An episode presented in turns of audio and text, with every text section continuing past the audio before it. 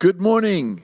Trust that you are full of the joy of the Lord on this Friday.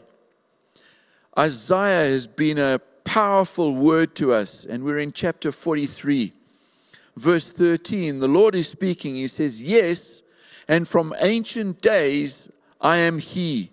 No one can deliver out of my hand. When I act, who can reverse it? This is God giving us an assurance that He is way more powerful than all of His enemies. You know, the devil tries to destroy the plans of God, but when God decrees and does something, it's firmly established, and the enemy cannot overturn it.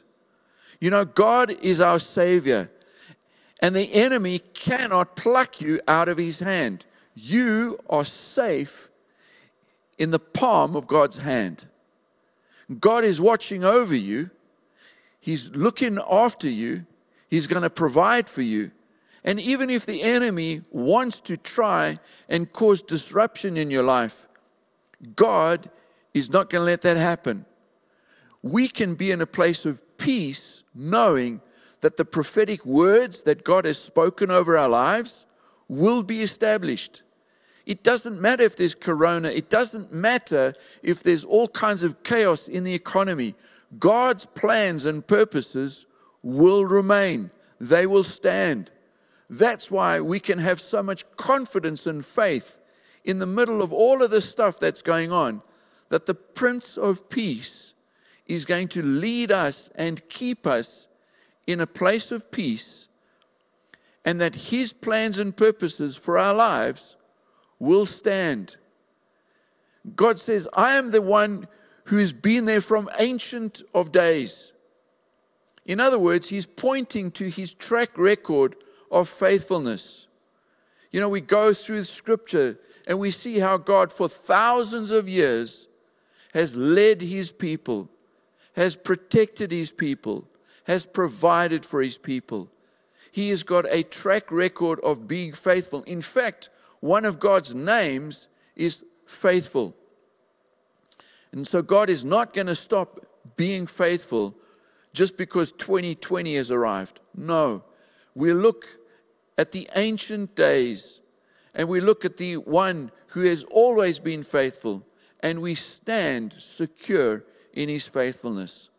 So as we go into this weekend, let me pray for you that the faithfulness of God will come through for you yet again in a powerful way.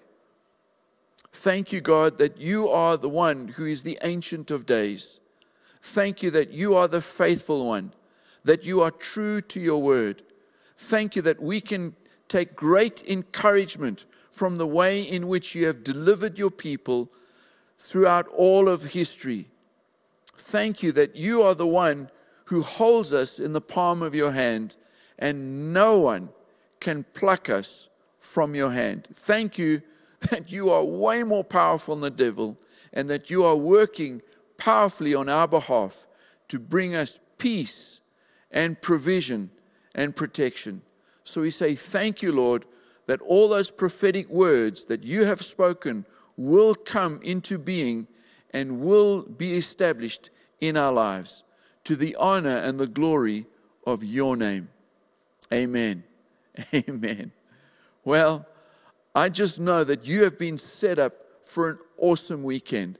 And I'm looking forward to your company on Sunday morning, nine o'clock. We're going to get together. We're going to have a time of worship, of prophetic ministry, of prayer. And of course, we're going to jump into the scriptures together. So look forward to seeing you then. Until then, God bless.